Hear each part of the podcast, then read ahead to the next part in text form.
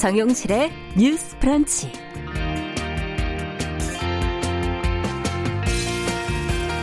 안녕하십니까 정용실입니다. 요즘 미디어에서 인기 있는 캐릭터 중에 하나가 선을 넘을 듯 말 듯 아슬아슬하게 재치를 발산하거나 할 말을 하는 그런 유형이죠. 아, 드라마나 예능 프로그램에서는 물론이고 잘 보면 조직이나 일상생활 속에서도 어, 그렇습니다. 아, 그런데 이런 사람의 진짜 매력이 어디 있는지 한번 잘 들여다보면요. 방점은 선을 넘지 않는 것에 찍혀 있지요. 권위주의 때문에 눌려서 그런 것이 아니라 인간적인 예의를 지키는 품위가 그 매력의 기준이 되는 것입니다. 아, 그런데 요 며칠 이와는 반대로 과하게 선을 넘은 사람들의 소식이 들려오고 있습니다. 상관에게 폭력을 휘두른 군인, 유권자에게 욕설을 한 국회의원, 그리고 저급한 음모론을 공론화하려는 낙선자. 아, 과거에는 어땠는지 몰라도 지금 우리 사회의 의식 수준은 이런 사람들을 그냥 두고 볼 만큼 호락호락하지 않은 건 알고 계시죠? 최소한의 품이 잃는다면 요즘 말로 손절 대상입니다. 어, 선한 사람은 못 되더라도 선은 지킬 줄 알아야 할 것 같은데요. 아이들 땅 따먹기 놀이 아시죠? 금 밟으면 탈락이잖아요. 4월 22일 수요일 정용실의 뉴스 브런치 시작하겠습니다.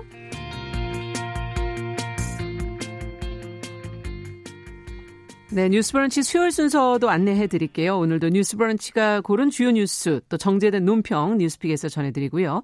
조윤주 외신캐스터가 또 빠르고 정확하게 국제 뉴스 준비하고 있습니다. 어, 그리고 손희정의 문화비평 시간에는 우리나라 정치 문화를 어, 특히 21대 총선을 영화를 통해서 한번 좀 짚어보는 시간 준비해 놓고 있습니다. 자, 한 시간 기대해 주시고요. 생방송 놓치셨더라도 유튜브 팟캐스트로 들으실 수 있으니까요. 언제든지 참여해 주시기 바랍니다. 잠시 후 시작합니다.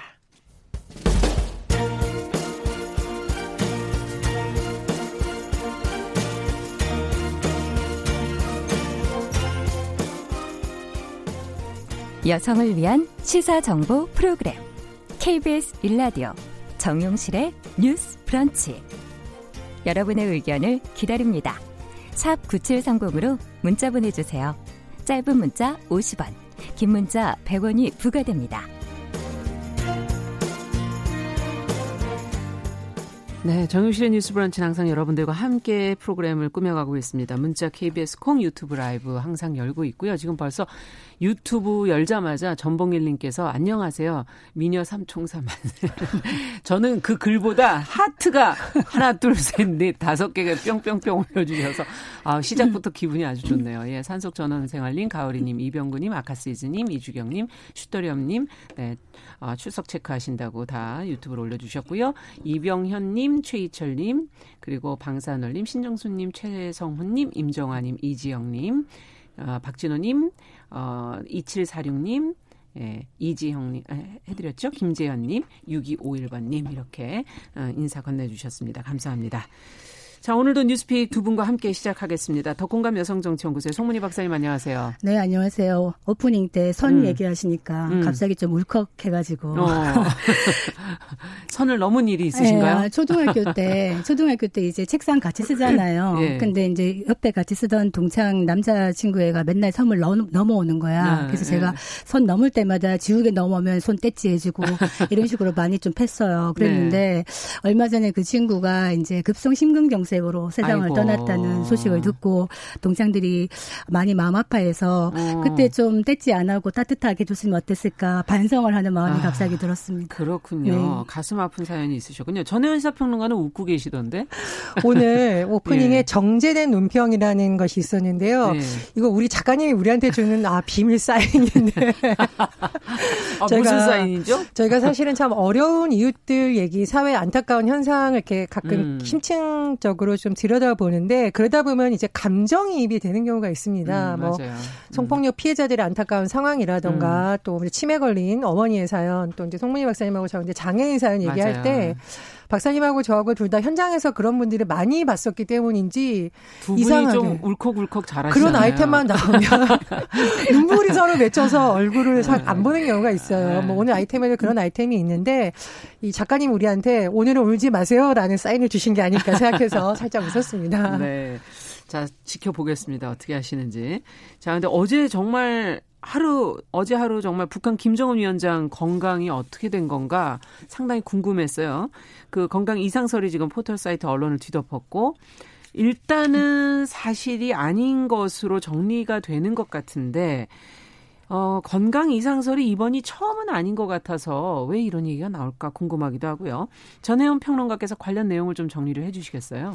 일단 북한 지도자들의 건강에 왜 이렇게 전 세계가 관심이 많을까? 그러니까요. 북한 같은 네. 경우에는 사실상 굉장히 특수한 지도 체제를 가지고 있죠. 김일성, 음. 김정일, 김정은 이렇게 이어지는 체제인데 어떻게 보면은 핏줄을 중심으로 한 이른바 백두혈동 네. 지도 체제이기도 하기 때문에 어, 뭐 일반적으로 국가에서 투표를 통해서 누구를 선출하다던가 뭐 권한 대행을 한다던가 이런 걸 예측하기가 참 어려운 음. 시스템입니다. 그러다 보니 어, 지금 강력한 힘을 가진 1인 지도자의 건강 이상설이 나온다는 것은 체제의 변화를 가져오는 것이 아니냐라는 음. 추측을 하게 되는 거죠. 그러나 말씀해 주셨듯이 일단 김정은 위원장 관련해서 나오는 건강 이상설은 뭐 정부나 이런 데 방향을 보면 뭐 그렇게 심각한 것으로 볼 수 있는 특이한 동향은 아직까지 안 나온 네. 것으로 보입니다. 어, 그런데 말씀드렸듯이 워낙 특수한 체제다 보니까 이 지도자들이 모습을 드러내지 않으면 건강 이상설이 많이 제기됩니다. 음. 2014년에도 김정은 위원장의 그 건강 위험살이 제기가 됐었는데 그랬죠. 40일 만에 이제 지팡이를 짚고 공식 석상에 나왔죠. 네, 기억이 나네요. 예, 그래서 국정원 어떤 보고를 통해서 음. 밝혀진 바에 따르면 김 위원장이 발목 에 있던 어떤 수술을 받았다 이렇게 알려지고 음. 있고요. 이번 같은 경우에는 이제 어제 CNN에서 김정은 위원 위원장이 수술을 받았고 중태에 빠진 상황이다 이렇게 예. 보고하면서 또 뭐 전 세계 외신들도 관심을 가졌는데요. 그렇죠. 이런 보도가 나오는 배경에도 역시 김정은 위원장의 어떤 공식 석상에서의 활동이 배경이 된 것으로 음. 보입니다. 특히 4월 15일은 태양절이라고 해서 북한에서 굉장히 중요하게 여기는 날입니다. 그렇죠. 김일성 주석의 생일인데 네. 이때 보통 지도자들이 금수산 기념궁을 참배하는 음. 굉장히 상징적인 행사를 많이 합니다. 당연히 이제 참배할 것으로 생각이 네. 됐는데 나타나지 않으면서 아, 여러 가지 정황을 봤을 때 건강에 좀 이상이 있는 거 아니냐 하는 얘기가 나오기 시작한 예, 보도가 거구나. 나왔었고 음. 또 국내에서도 일부 매체라든가 전문가들이 그런 분석을 하면서 좀 이런 쪽의 보도가 많이 나왔던 것으로 보입니다. 음. 근데 다만 이제 북한 관련 정보는 북한에서 직접 입장 표명을 하기 전까지는 알 수가 없나요? 정확하게 알 수가 없습니다. 뭐 음. 심지어 오늘 보면 트럼프 대통령도 그 김정은 위원장의 건강 이상사 관련한 질문을 하니까 우리는 모른다. 어, 음. 잘 있기를 바란다 정도로만 대답을 한 것으로 지금 보도가 나오고 그렇군요. 있어요. 그래서 뭐 확실한 어떤 상황은 북한에서 어떤 공식적인 매체라든가 김정은 위원장의 공석의 모습을 드러냈을 경우에 그것이 가장 확실한 사실로 볼 수 있을 음. 것으로 또 판단됩니다. 자, 이번에 뭐 신변 이상설 보도와 또 북한의 이런 급변될 수 있는 그런 가능성이 있는 것에 대해서 우리 정부는 그럼 또 어떤 대비를 어, 생각해 봐야 되는가 하는 그런 논의들도 많이 나오고 있고요. 두 분은 어떻게 보셨습니까? 이번 그러니까 보도를 보시면서. 북한 같은 경우에는 아주 독특한 그 3대 세습 수령 1인의 용도 체제입니다. 네. 그렇기 때문에 이 독재자 한 명이 없어지면은 그 다음 후계 구도가 어떻게 될 것인가에 많은 관심을 가지는 것이거든요. 김정일 그 위원장도 2008년도에 뇌졸중으로 쓰러졌을 네. 때 일주일 동안 아무도 눈치를 못 챘습니다. 예. 그 정도로 굉장히 이제 삼엄하게 경비를 하고 있는 건데 이번 같은 경우에도 김정은 위원장이 아마 믿을 만한 소식통이라고 얘기하는 데 의해서는 그 왜 시술과 수술은 다르지 않습니까? 음. 혈관계 스텐트 시술을 한 것 같다라는 거는 좀 믿을 만한 것 같아요. 음. 근데 뭐 위중하다 이거는 아닌 것 같은데 좀 지켜봐야 됩니다. 4월 27일 날 판문점 선언 2주년 기념이 예. 있을 텐데 그때까지 최고 영도자가 안녕하다는 걸 아마 보여준다면은 우리가 확실히 알 수 있겠죠. 음. 근데 문제는 뭐냐 하면 어, 그 당시에 이제 2008년도 김정일이 쓰러지고 난 다음에 평양에서 권력 투쟁이 굉장히 엄청나게 컸을 때 어떤 일이 있었냐? 대남 도발이 있었습니다. 음. 2009년도에 2차 핵실험이 있었고 또 2000 그 천안함 연평도 표격이 그때 있었거든요. 그러면서 김정은이 이제 권력 다툼에서 승계를 이어받게 되는 이런 것들이 있어서 이번 같은 경우에도 아니라 하더라도 언젠가 네. 김정은이 어 지금 30대 젊은 나이임에도 불구하고 여러 가지 이제 어떤 질병들 음. 심혈관계 이런 게 있기 때문에 이런 일이 발생했을 때 차후에 북한의 급변 사태가 올 것. 것인가에 관심을 갖는 음. 겁니다. 그렇다면 만약에 북한에 이런 일이 생기면 어떤 일이 먼저 일어날 것인가 중국이 과연 진주할 것인가? 음. 왜냐하면 영변 핵시설이 있습니다. 네. 그러면 중국이 명분을 가지는 거죠. 영변 핵시설을 보호해야 된다. 그리고 네. 이런 위기 상황에 북한의 탈북 난민들이 너무 많아지면 우리가 위험해진다. 이러면서 갈 수가 있어요. 예. 그렇기 때문에 한국 정부는 플랜을 갖고 있어야 되는 거죠. 언젠가 음. 이런 일이 생길 때 미국, 중국, 러시아 등 주변국하고 원활하게 소통을 하고 음. 어떤 걸 공조를 해야 되는 이런 필요가 있는 겁니다. 네. 어떻게 보세요, 저는 평론가께서? 저는 정부에서 그런 대책을 세우고 있을 거라고 봅니다. 음. 왜냐하면 어, 지금 언론 보도를 보면 사실 이 건강인상설 나오고 나서도 공식적으로 발표는 안 했지만 여러 가지 뭐 정부 고위 관계자 발언을 보면 동향 분석은 계속 하고 있는 음. 것으로 보이고요. 또 하나 소식을 전해드리면 오늘 국회 외교통일위원회에서 강경화 외교부 장관, 김현철 통일부 장관을 국회로 불러서 어, 김정은 위원장의 건강 이상설과 관련해 비공개 간담회를 연다고 하니까요. 음. 국회 차원에서도 조금 더 정확한 정보 파악을 위해서 어떤 움직임이 있을 것으로 봅니다. 근데 저는 조금 음, 우려되는 부분이 어, 정보가 빨리 유통되는 것도 굉장히 필요하죠. 네. 북한 상황은 우리나라에 굉장히 여러 가지 중요한 중요하죠. 것이죠. 그런데 네. 어, 한 언론에서 김정은 인포데믹이란 말을 썼습니다. 이건 뭐냐. 네. 정부의 접근성이 낮고 또 확실하지 않은 정보가 유통됐을 경우에 가져오는 혼란도 굉장히 크다는 겁니다. 음. 워낙 중요한 변수이기 때문에. 그래서 예를 들어서 어제 주식 시장이 완전히 출렁였는데 네. 코스피가 전날보다 2.99% 내려가면서 주식 시장에 충격이 왔어요. 예. 그래서 어, 너무 뭐 정보가 은폐돼서 국민들이 모르는 것도 문제가 있지만 정보가 확인되지 않은 것에서 이런 혼란이 일어날 경우 어떤 경제 부문이라던가 음. 특히 주식시장에도 큰 타격이 있을 수 있다. 이러면은 좀 면밀히 봐가면서 해야 될 것 같습니다. 네. 그러면 만약에 어, 김여정 지금 제1부부장인 김여정이 사습 4대째 세습을 할 것인가라고 만약에 물어본다 그러면요. 음. 아마 힘들 겁니다. 음. 왜냐하면 북한은 굉장히 남성 중심적이고 유교 권위주의 문화가 있기 때문에 아마 여성인 김여정 부부장이 단독으로 세습하기는 힘들 것이고 집단 지도 체제로 음. 갈 거예요. 그러면 군부 쿠데타가 할 것이냐 하면 지금 뭐 채룡이라든가 이런 시세들이 사실은 북한의 개국 공신들의 아들이에요. 음. 그러니까 북한은 왕조 국가인데 그 밑에 있는 그 대신들과 옛날 같으면 대신들도 네. 시, 그 세습을 해가면서 하고 있기 때문에 이해관계가 똑같아요. 지금의 수령하고 그렇기 음. 때문에 급변 사태가 쉽게 오지는 않을 것 같다. 이런 예측을 전문가들은 많이 하고 있습니다. 저는 박사님하고 좀 의견이 다른데요. 김정은 위원장 체제에 들어서서 그 기존에 있던 개국 공신이라고 불렸던 군부들과의 관계가 예전과는 많이 달라졌다는 분석도 나오고 음. 있습니다. 왜냐하면 김정은 위원장은 기존의 본인의 어떤 할아버지나 아버지와 걸었던 것과는 조금 다른 길을 걷는다라는 음. 평가가 많잖아요. 그런데 오히려 그것을 군부에서 왜냐하면 이제 군부가 주도권을 가졌던 세력이기 음. 때문에 뭐 반대한다 이런 분석이 나오기도 했습니다. 그래서 어떤 그런 북한의 변화는 음. 일단 정확한 정보가 나온 이후에 좀 봐야 되지 않을까 네. 생각합니다. 그래서 하나만 덧붙이면 그래서 바로 이번에 그 태구민 그러니까 네. 태영호 전 공사가 태구민으로 개명을 했죠. 이번에 어, 탈북한 인사가 북한 엘리트죠. 고위 엘리트가 한국 정부에서 국회의원까지 하더라는 거는 북한에 있는 엘리트들에게는 굉장한 큰 메시지를 주는 겁니다. 음. 만약에 어떤 일이 생겼을 때 우리가 위험하지 않다라는 신호를 주는 것이거든요. 그래서 네. 아, 지금은 군부가 이중삼중의 감시망 때문에 당장의 어떤 뭐 쿠데타나 이런 건 어렵지만 김정은이 초기부터 통치할 때 공포 정치를 하면서 많은 이반도 있었습니다. 이런 이런 부분을 이제 정부가 잘 공략한다면은 북한 엘리트들에게도 많은 신호를 줄 수가 있겠다 이런 생각이 음, 듭니다. 네. 자, 김정은 국무위원장 관련 소식은 저희가 또 후속 어, 소식들이 나올 때마다 또 알려드리도록 하겠습니다. 자, 다음 소식은 지난주에 지급이 된 아이 돌봄 포인트 이것의 사용처가 좀 한정이 돼 있다. 그래서 그 취지도 좀 제대로 못 살리는 거 아니냐는 지금 지적이 나오고 있는데 관련 내용을 전혜원 평론가께서 좀 정리해 주시겠어요?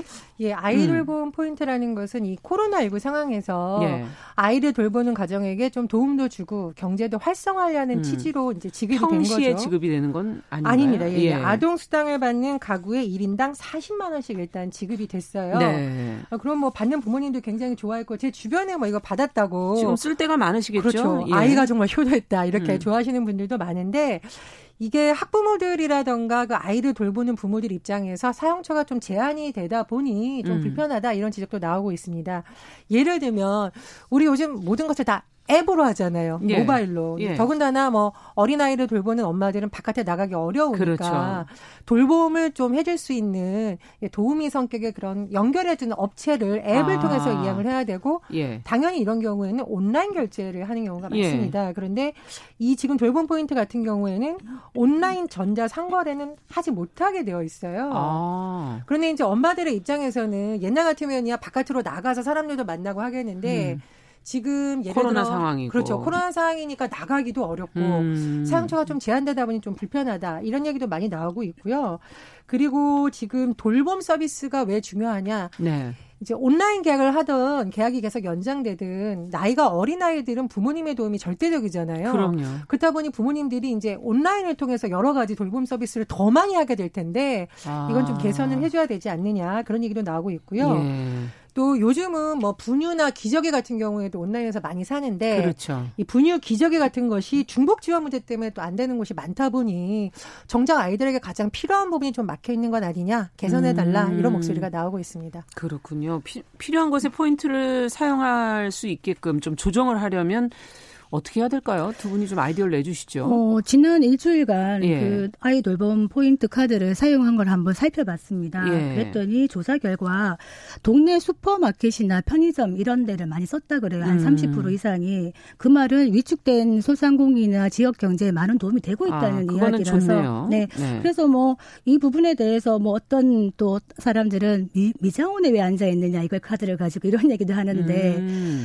또 생각해 보면 아이 돌보다가 미장원에 갈 수도 있는 거죠. 음, 네. 그렇죠. 머리 또 안 자를 수는 없죠. 예, 위생의 문제도 있을 수 있고. 아니, 뭐 예. 미자원에 가는 엄마들이 그렇게 많을 많지는 않을 거예요. 네, 네, 많지는 않습니다. 이제 제가 아까 말씀드렸다는 음. 거는 아무래도 이게 아이 돌봄이라는 본래의 목적을 조금 더 활성화시키는 쪽으로 해줬으면 좋겠다라는 의견들이 많이 나오는 것으로 보이고요. 온라인으로 사용하는 부분. 그렇죠. 이제 네. 젊은 엄마들이잖아요. 아무래도 나이가 어리면 그런데 이제 더군다나 아이를 데리고 코로나19 때문에 어디 멀리 가거나 음. 분유 같은 경우에 당장 필요한 건데 살아 나가기가 어려우니까 그렇죠. 그런 부분을 좀 헤아려 줬으면 좋겠다 이런 요구가 많이 나온 것 같고요. 저는 문재인 대통령이 최근에 강조한 그 단어 중에 현장에 가보라 이 말 굉장히 중요한 것 예. 같습니다. 그래서 정부에서 뭐 돌봄 포인트를 지급하는 것은 좋은데 이런 좋은 제도를 시행하기 전에 어, 이런 대상이 되는 부모들을 대상으로 좀 의견을 미리 들었다면 음. 혼선을 조금 더 막을 수 있지 않았을까. 그렇죠. 예, 사후에 고치는 것보다 사전에 어떤 방식을 세우거나 음. 아니면 대국민 소통을 할 때 이런 이런 부분은 왜 좀 어렵다라고 설명을 해줬다면 학부모들이 불만보다는 조금 인내심을 발휘하거나 그렇죠. 다른 방법을 미리 찾을 수 있지 않았을까 예. 생각이 듭니다. 그런데 돌봄 포인트도 물론 뭐 감사한 일입니다만 대체 긴급 재난 지원금은 언제 주는 겁니까? 그러니까 이거를 70%를 주니 100%를 주니 그러면서 계속 당정청 여야 간에 감론 을박을 하고 있는데 뭐 숨 떨어지고 난 다음에 인공호흡기 되면 필요가 없는 것이거든요. 지금 당장 힘든 분들이 저도 이번에 지방에 좀 갔다 와봤는데 의외로 굉장히 힘든 분들이 많았어요. 그래서 줄 거면 좀 빨리 주라 즉시 집행을 해라 얘기하고 싶은데 이거를 여야 간의 합의나 이런 거에만 맡기고 있을 것이 아니라 이번 같은 경우에 대통령이 조금 좀 강한 메시지를 내시면 어떻겠는가. 사실은 좀 부담감은 있겠죠. 대통령이 나서서 이런 얘기를 하면 이건 뭐 돈 퍼주기 포퓰리즘 아니냐 이런 비판도 있을 수는 있지만 지금은 돈을 좀 써야 되는 시기다 이렇게 강조드리겠습니다. 대통령이 긴급재난지원금의 신속성은 여러 번 강조를 했죠. 사실은 음. 네.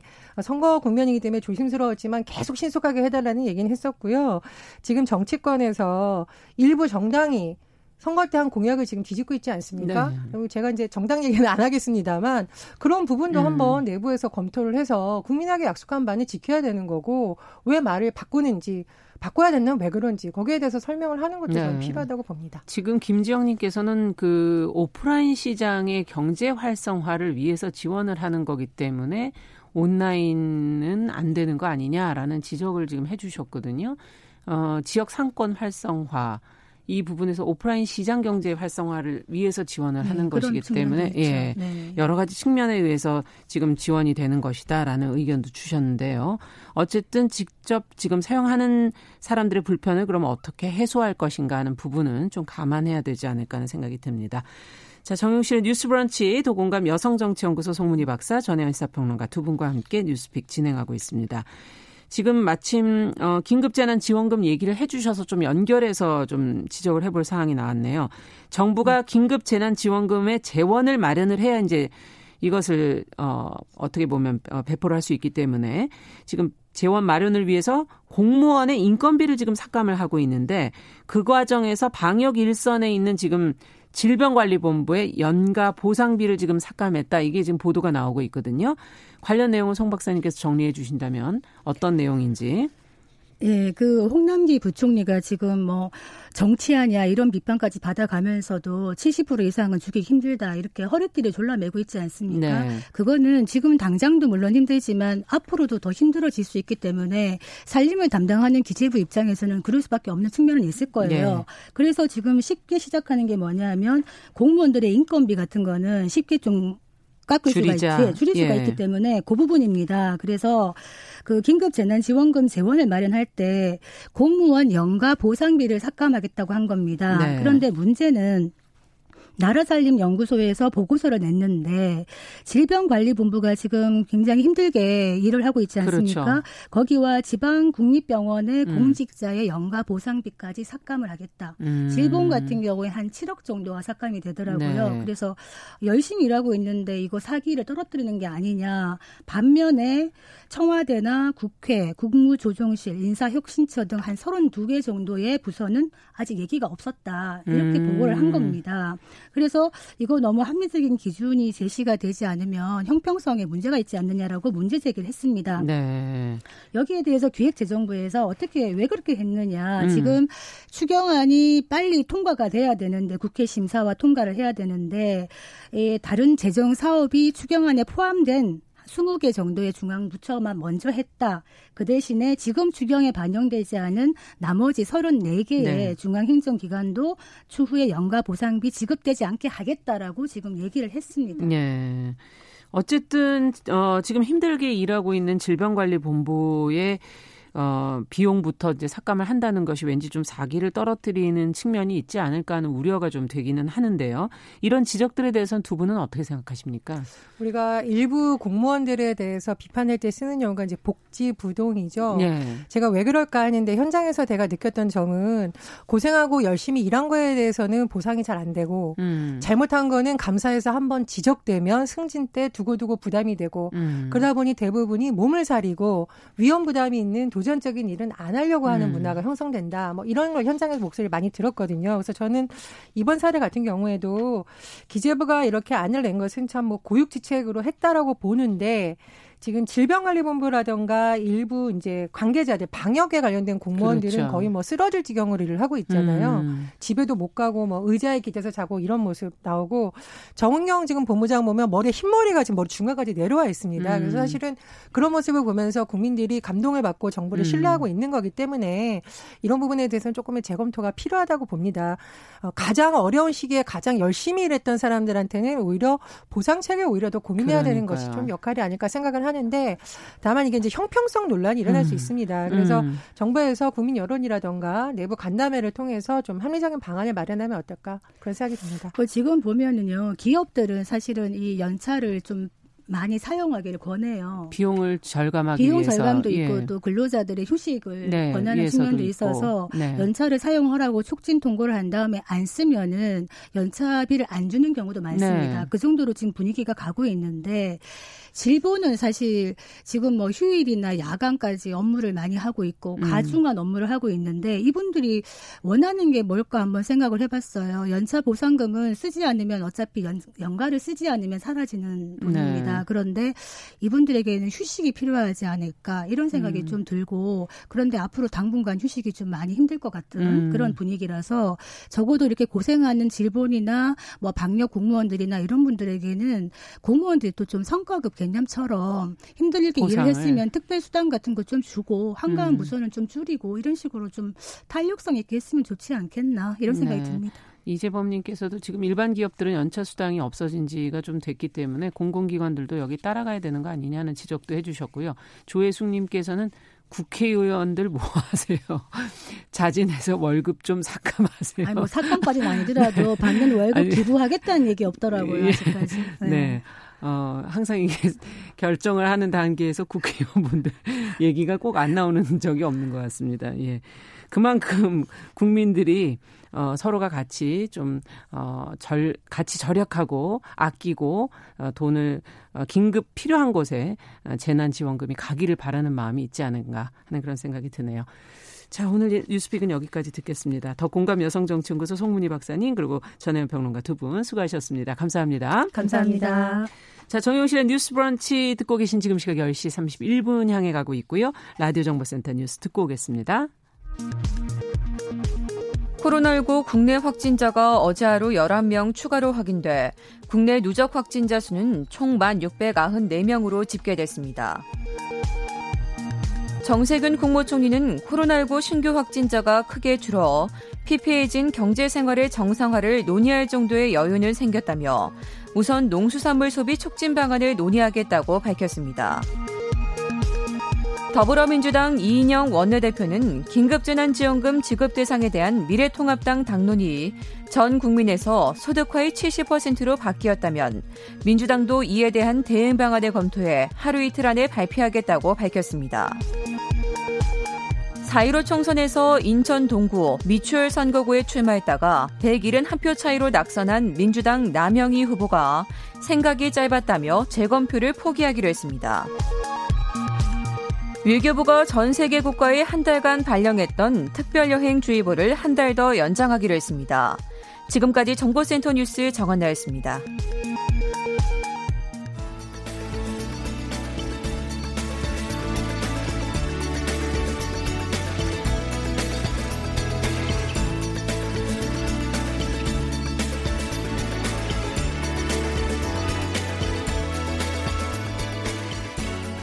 세상을 보는 따뜻한 시선. KBS 일라디오 정용실의 뉴스 브런치. 매일 아침 10시 5분 여러분과 함께합니다. 네, 정용실의 뉴스 브런치 듣고 계신 지금 시각 10시 32분 넘어서고 있습니다. 자, 수요일 이 시간에는 또 주요 외신을 좀 정리해 드리고 있습니다. 조윤주 외신캐스터 전화 연결돼 있습니다. 안녕하세요. 네, 안녕하세요. 네, 트럼프 대통령이 지금 코로나19 때문에 피해를 입고 있는 미국 근로자들을 보호하기 위해서 이민을 일시 중단하겠다 하는 그런 입장을 밝혔다고요. 네, 맞습니다. 트럼프 대통령이 코로나19 관련 브리핑을 하면서 이제 여러 가지 얘기를 했는데요. 아까 네. 말씀하신 것처럼 뭐 김정은 위원장에 대해서도 나는 모른다 뭐 그런 얘기를 했고요. 예. 그리고 이제 미국으로 들어오는 이민을 60일간 중단하는 조치를 취하겠다 이렇게 입장을 밝혔습니다. 음. 이 보이지 않는 적 코로나로부터 미국 시민의 일자리를 보호할 필요가 있다 이렇게 말하면서 네. 조만간에 미국으로 이민을 일시 중단하는 행정명령에 서명할 거라고 밝혔는데요. 지금 보도에서는 60일간 이민을 중단한다 이렇게 밝혔다고 합니다. 네. 어 근데 이제 미국 언론들도 얘기를 하는 것이 좀 음, 지금 코로나 이 대유행 이걸 예. 이용해서 트럼프 대통령이 자신의 아주 강력한 이민 정책을 더 강화시키려는 그런 것 같으네요. 기회로 예, 네. 이용한다 이런 지적인데요. 특히 그 CNN 방송에서는 3월 초만 하더라도 트럼프 대통령이 아 뭐 코로나 바이러스 별거 아니다 그렇죠. 이런 식으로 얘기를 했다가 지금은 예. 코로나 19 때문에 일자리를 보호하기 위해서 이민을 막는다. 이건 좀 음. 앞뒤가 좀 맞지 않는 논리가 아닌가 이렇게 지적을 하고 있는데요. 어, 그래서 일단 영주권 그리고 working 비자 발급을 금지하게 될 것 같습니다. 그래서 아. 지금 보도는 수요일 날 행정 명령에 서명을 한다고 하는데요. 예. 어, 이민은 안 되지만 그러나 뭐 잠깐 일하러 가는 것 정도 이 정도는 일단 뭐 이제 될 거라고 하지만 어쨌든 어, 이렇게 되면은 60일간은 합법적인 이민도 안 된다. 그러네요. 겁니다. 특히 이제 이민 중단 선언은 뭐 사회적으로 경제적으로 이제 미국도 코로나19 확산을 막기 위해서 봉쇄 조치를 취하고 있거든요. 그래서 일부 주에서는 경제를 다시 어, 재개해달라, 뭐 일할 수 있도록 해달라라고 음. 말하면서 셧다운에 반대하는 시위가 곳곳에서 벌어지고 있거든요. 음. 이런 부분도 트럼프 대통령이 좀 고려를 한 것 같다. 그러네요. 하고 있고요. 근데 또 다른 쪽에서 얘기를 하는 것은 BBC가 보도한 내용인데요. 국립 이민 포럼의 관계자는 그 미국으로 이민 오는 사람들 중에서 약 17% 정도가 이민자들이 의료 관련 그 분야에서 일을 하고 있다고 해요. 의료 관련. 네, 네, 그러니까 뭐 간호사라든지 이제 아. 병원 근무하시는 분들 이런 분들 말하는 건데요. 그러니까 지금 이런 팬데믹 상황에서 이런 사람들 막는 게 정말 과연 합당한가라고 말하면서 이 코로나 때문에 제노포비아, 그러니까 어떤 특정 인종이나 민족에 음. 대해서 혐오감을 가지게 되는 것 아니냐라는 얘기가 음. 나오고 있습니다. 좀 우려스러운 부분이네요. 예. 네, 맞습니다. 자, 다음 소식은 유엔이 지금 코로나19 여파로 인해서 중남미 지역의 네. 최악의 경기 침체를 겪을 수도 있다 이런 경고를 했다고 하는데 어떤 근거에서 네. 나온 얘기인가요? 네, 일단 지금 경제 수치가 굉장히 좋지 않게 그렇죠. 나오고 있고요. 그리고 이제 어, 남미 대륙 같은 경우에는 전 세계 중에서 가장 늦게 코로나 첫 번째 확진자가 나왔습니다만 예. 그 이후부터는 숫자가 굉장히 빨리 늘어나고 있는 상황이거든요. 음. 그래서 유엔사나 중남미 카리브 경제위원회가 코로나19 여파 때문에 올해 중남미 지역에 1930년에 있었던 대공황을 네. 뛰어넘는 역대 최악의 경기 침체가 찾아올 수 있다 아, 이렇게 경고했습니다. 상당히 심각하게 네. 경고를 했네요. 네, 맞습니다. 경제위원회가 보고서를 통해서 코로나 19 때문에 올해 중남미 경제가 마이너스 5.3% 역성장할 거다라고 전망을 했고요. 1930년 대공황 당시 마이너스 5%, 1차 대전 그때가 마이너스 4.9%였거든요. 그래서 그걸 뛰어넘는 최악의 경기 침체가 발생할 수 있다라고 밝혔습니다. 네. 어, 지금 유엔뿐만 아니라 국제 통화 기금에서도 올해 중남미 경제가 마이너스 5.2% 그러니까 역성장할 것이다라고 말하면서 2015년부터 10년 동안 경제 성장이 없을 거라고 예고를 했습니다. 2025년까지. 네, 맞습니다. 예. 그런데 이 중남미 카리브 경제위원회는요 코로나 19 위기가 이제 되면서 무역을 하지 않습니다. 거의 음. 지금 뭐 생산이 안 되니까 당연히 무역도 그렇겠죠. 안 되고 원자재 가격 계속 떨어지고 있고 금융 환경도 나빠지고 있고 사람들이 다니지 않습니다. 음. 관광 수요가 완전히 거의 죽었다고 해도 뭐 네. 과언이 아닌데요. 이런 여러 가지 요소들이 중남미 경제에 악영향을 미치고 있는 것으로 보고 있고요. 또 이것 때문에 빈곤율이 지금은 30.3%인데 34%까지 더 아. 올라갈 거다라고 얘기를 하는데 그러니까 정말 그 경제적으로 힘든 사람들이 더 힘들어지는 상황이 벌어지고 네. 있어서 3천만 명 가량이 빈곤층으로 전락을 할 것이고 실업률도 작년에도 나빴습니다. 8.1%였는데 올해는 11.5%까지 야, 더 올라갈 거다. 수치가 상당히 높네요. 네. 네. 근데 그 남미 대륙 전체를 봤을 때 가장 심각한 나라는 베네수엘라 경제가 될 것으로 전망을 했는데요. 마이너스 18%까지 음. 경제가 후퇴할 거다. 네, 이렇게 예. 얘기를 했고요. 이외에도 멕시코, 아르헨티나, 에콰도르도 뭐 6.5% 마이너스, 그리고 브라질도 마이너스 5.2%, 칠레, 페루도 마이너스 4%, 그러니까 역성장을 하게 될 네. 거다. 이렇게 전망을 하고 있습니다. 어, 지금 중남미 지역에서 최근 누적 확진자가 계속 늘어나면서 10만 명 넘어선 상황이고요. 어, 브라질이 가장 많은 확진 판정자가 나왔습니다. 그런데 또 세계 10년 계획에서도 올해 이제 코로나19 때문에 1억 3,500만 명에서 많게는 2억 5천만 명 정도가 기아에 허덕이게 될 거다. 이렇게 네.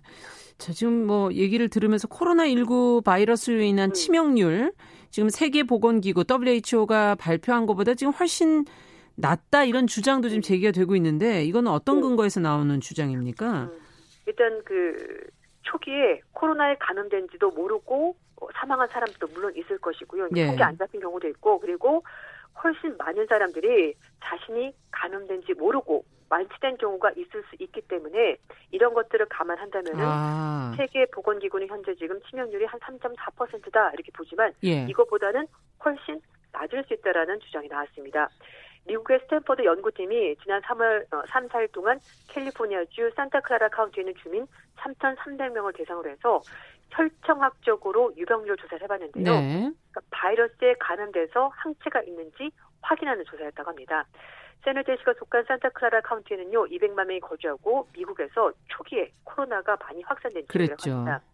어, 그래서 예비 결과를 봤더니 주민의 2.5에서 4.2%가 항체를 가지고 있었다라는 겁니다. 그래서 음.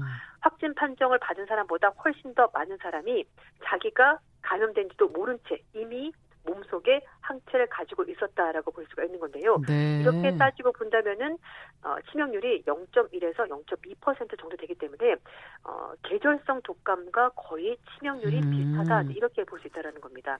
우리나라는 참고로 2.2% 정도 나오는데요. 네. 뿐만 아니라 영국 옥스퍼드 대학의 칼 헤건 교수도 영국 언론과 인터뷰를 하면서 비슷한 주장을 했다고 하는데요. 영국은 20일 날쓸때 코로나 신규 사망자 수가 449명 이제 추가로 나오면서 이제 사망자가 계속 나오긴 합니다만 최근 2주 동안에 봤었을 때 1일 사망자 수가 계속 줄어들고 있고 음. 20일 날 가장 많이 떨어졌습니다. 그래서 이제 어떻게 보면은 좀 정점을 지난 것 아닌가 이렇게 얘기를 하고 있는데요. 어, 그래서 특히 이 헤이건 교수 얘기로는 감염된 환자가 심각하게 아파서 사망하게 되기까지 3주 정도 걸리기 때문에 이걸 역산을 해보면 코로나19 바이러스가 영국에서 정점을 찍었던 시기가 3, 3월 16일이 되는 것 같다. 아. 이렇게 예상을 했고요. 아. 그러면서 아. 그때부터 이제 영국 정부가 손 씻기, 타인과 거리 유지 이런 걸 권고했는데 이게 좀 영국 정부가 조치를 취한 것이 좀 늦은 감이 있다. 아. 이렇게 얘기를 했습니다. 그래서 영국에서도 무증상 감염자가 있기 때문에 이거를 고려한다면은 영국에서도 코로나19 치명률은 0.1% 정도 되는 것 같다. 음. 이렇게 주장을 했습니다. 음, 한편 미국의 뉴욕주에서는요, 그 주민 수천 명을 대상으로 무작위로 선정해서 코로나 바이러스 항체가 있는지 혈청 조사를 실시한다고 합니다. 이렇게 네. 되면은 뉴욕에서도 코로나 19 치명률이 몇 퍼센트인지 이걸 좀더 어, 정확하게 추정할 수 있을 것으로 예상을 하고 있습니다. 네, 알겠습니다. 오늘 소식은 그러면 여기까지 듣겠습니다. 네. 감사합니다. 네, 감사합니다. 네, 조윤주 외신캐스터와 함께 내용 살펴봤습니다.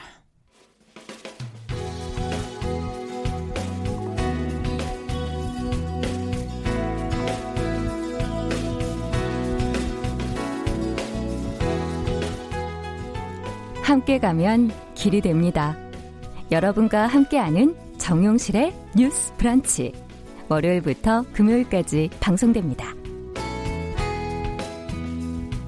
네, 정용실의 뉴스 브런치 듣고 계신 지금 시각 10시 42분 향해 가고 있고요. 어, 여성의 시각으로 문화 현상과 또 매체를 소개하고 들여다보는 시간이죠. 손희정의 문화 비평. 오늘도 손희정 문화평론가 자리해 주셨습니다. 어서 오십시오. 예, 안녕하세요. 오늘은 근데 문화 현상만이 아니라 어, 영화로 보는 정치 얘기라고 해야 될까요? 네. 21대 특히 총선 얘기를 좀 해봐야 될 것 같은데 이번 총선을 쭉 지켜보시면서 뭐 영화가 뭐 몇 편 좀 떠오르셨죠? 예, 많이 떠오르더라고요. 오늘 다 소개해 드리려고요. 아, 다 소개해 주시겠어요? 네. 그럼 하나씩 좀 볼까요? 먼저 제일 먼저 떠오른 영화가 어떤 영화였나요? 예, 댄싱 퀸이라는 영화인데요.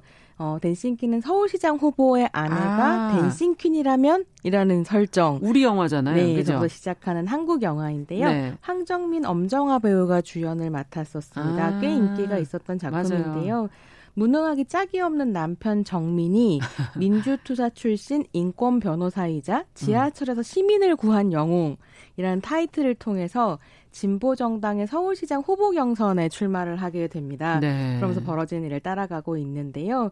결국 서울시장에까지 당선이 돼요. 그렇죠. 근데 이제 정치 경력이라고는 하나도 없는 사람이 어. 짧은 시간 안에 신선한 이미지로 스타 플레이어가 되고 결국 선출직이 된다는 음. 이야기가 비단 영화 속 이야기만은 아니구나라는 음. 생각이 좀 들었고 이런 분위기는 뭐 21대 총선뿐만이 아니라 2000년대 중반 이후 네, 되게 음. 강해진 경향인 것 같더라고요. 예. 네. 왜 이런 인물들이 그럼 정치의 세계에서는 계속 등장을 하고 대중은 또 여기에 왜 열광을 하게 되는지 이유는 어디 있다고 보십니까? 영화를 보시면서. 예, 또 뭐 영화 경위에서 음. 좀 설명을 드리자면 댄싱퀸에 대해서 정치란 소시민의 꿈을 이루는 것이라고 해석하시는 분들도 계세요. 음. 그러니까 선거를 통해서 대통령이 되고 싶었던 소녀는 서울시장이 되고 댄싱퀸이 되고 싶었던 소녀는 음. 가수가 되거든요.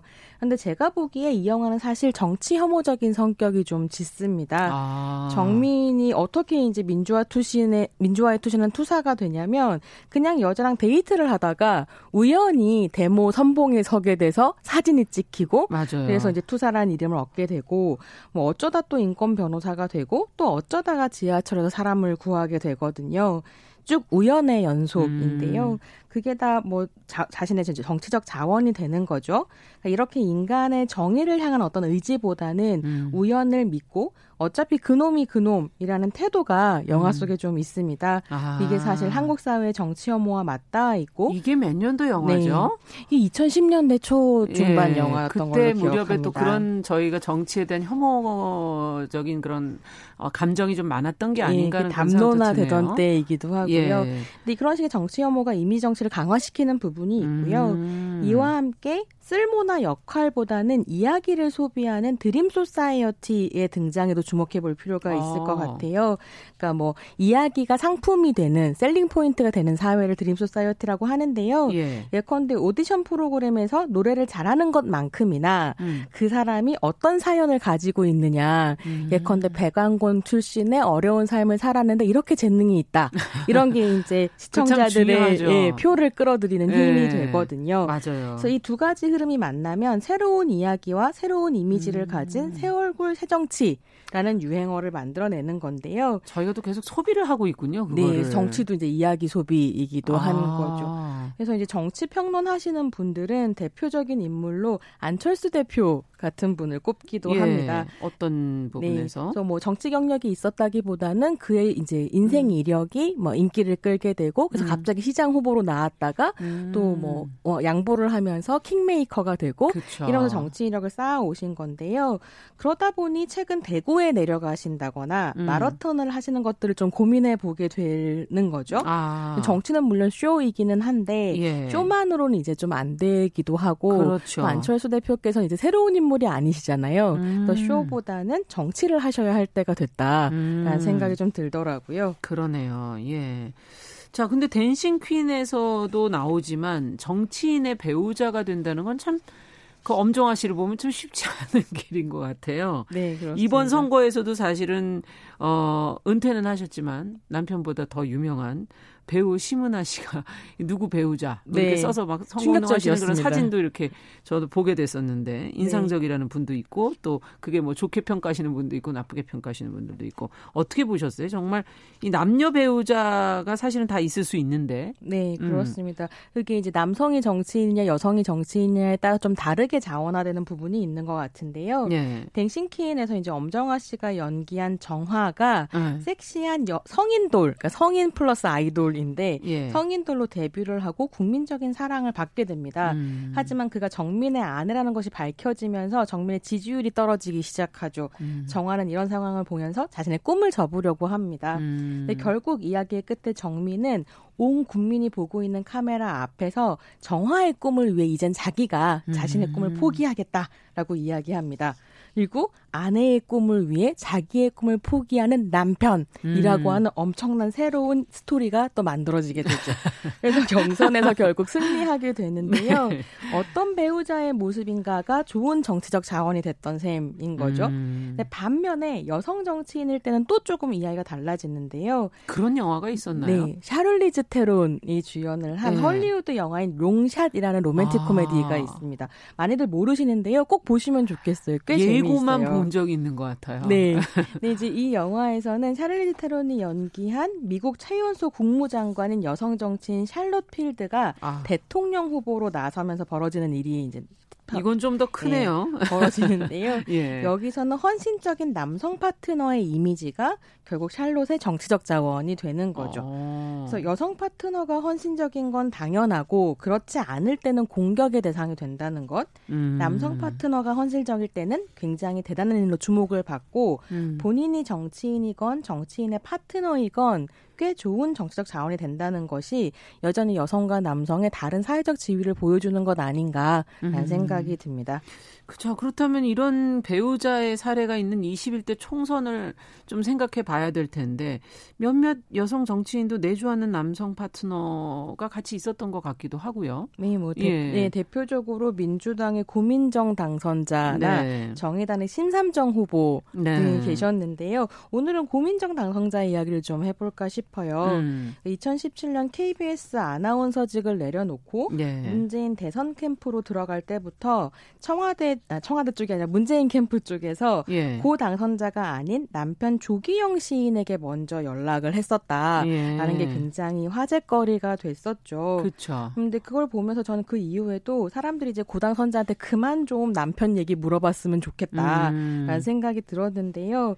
이번에도 당선 첫 인터뷰의 첫 질문이 남편이 뭐라고 하더냐라는 아. 걸로 시작하고 또 남편이 꼭 안아주었어요가 고 당선자에 관한 기사의 head copy로 그쵸. 뽑히고 예. 이런 상황들은 이제 고 당선자가 선출직 공인으로서 넘어서야 할 음. 한계라는 생각이 좀 들더라고요.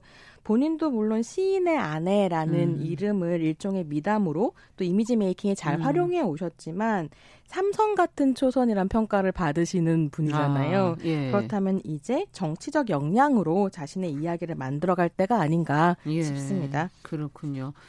사실 내조하는 남성 배우자는 좀 신선하다는 그런 이미지가 있기 때문에 네. 아마 그런 부분에 또 언론도 더 관심을 가지는 게 아닌가 하는 생각도 네. 들고 이게 좀 약간 다른 케이스가 예. 심상정 의원 같은 경우에는 예. 워낙에 정치적 역량을 발휘해 오셨기 때문에 아. 남편이 내조를 한다고 하더라도 그게 방점이 찍히기보다는 여전히 심상정 의원의 그 어, 자체 예, 정치성이 좀 방조가 되고 음. 그래서 이번에 심상정 의원 남편분과 아드님이 무슨 동영상에 나왔는데 네, 그렇죠. 그렇죠. 아드님 성이 이씨인 거예요. 그러니까 사람들이 막 아. 농담처럼 왜 아들의 성은 심씨가 아니죠? 이런 얘기가 나오기도 했었던 거죠. 아, 그쪽으로 착각을 하신 거군요. 네. 네, 그럴 만큼. 그래요. 근데 이번에 또 사실 심상정 대표는 또 그 당 자체에 대한 또 가지고 있는 감정이 얼굴에 또 표현되고 있어서 다른 음. 부분도 많이 주목되지 않았나 이런 생각도 또 들기도 그렇습니다. 하네요. 예. 어쨌든 이번에 한 방송사 개표 방송도 좀 문제가 됐었잖아요. 여성과 관련된 거. 네. 여성 후보 간의 대결 구도 막판까지 접전이었던 지역이었는데 네. 그걸 설명하면서 언니 저 마음에 안 들죠? 예전에 저희 그 아이돌 그룹 사이에서 있었던 네. 그 발언이었는데 그것이 나와서 아 이거 너무 여성 혐오적인 표현 아니냐 네. 하는 시청자 항의가 있었고 결국 앵커가 사과하는 일이 벌어졌던 게 기억이 나는데 네. 이 얘기도 좀 하고 가야 되지 않을까요? 이게 이제 언니 저 마음에 안 들조가 음. 그 아이돌 그룹 mem버랑 배우 사이에 아, 펼쳐졌던 선후배 여성 선후배 네. 사이의 갈등이 이제 화제가 되면서 일종의 유행어가 됐던 말인데요. 음. 사실 기본적으로는 여자의 적은 여자다라는 문화적으로의 네. 만들어진 신화라고 전 생각하는데 그 신화를 대변 하는 말처럼 음. 계속 사용되어 왔거든요. 이번에 이제 MBC 개표 방송에서 서울 동작을에 네. 더민주의 이수진 후보와 미통당의 나경원 후보 간 격전을 사실은 또 같은 분야에서 일하셨던 그렇죠. 분들이고 같은 여성 법조인 출신이다라는 예. 걸 강조하면서 이런 표현을 쓴 거죠. 음. 근데 왜 이게 문제가 되었냐면 남성들끼리의 경쟁은 아부, 아무도 남정남이라고 이야기하지 아. 않는데 유독 여성들끼리의 경쟁만은 여적여 프레임을 만드는 문화가 사실 남성도 네. 마찬가지죠, 뭐. 그렇습니다. 그냥 예. 서로 정정당당하게 경쟁을 하는 것이지 음. 여자 대 여자의 싸움으로 만들 필요는 없었던 거죠. 아, 그렇군요. 그것이 왠지 좀 더 감정적으로 느껴지게끔 이 표현이 네. 마음에 안 들죠. 이거는 센 여자들끼리 싸운다 이런 음. 느낌을 또 만들어주기도 하죠. 네. 갑자기 그 얘기를 하니까 영화 벌새에 나온 그 대사도 또 기억이 나네요. 그 차갑게 얘기했던 아, 네. 언니 그건 지난 학기잖아요. 이렇게 얘기했던 네. 그 대사도 생각이 나는데 네. 어떠셨어요? 어, 근데 저는 사실은 이런 음. 이제 뭐, 언니 저 마음에 안 들죠? 이런 말을 한 게, 음. 어, 그냥 그 말 자체만 문제라기 보다는 이번에 방송사들이 음. 선거를 다루는 방식이 사실은 아. 젠더화되어 있기 때문이었다고 생각을 해요.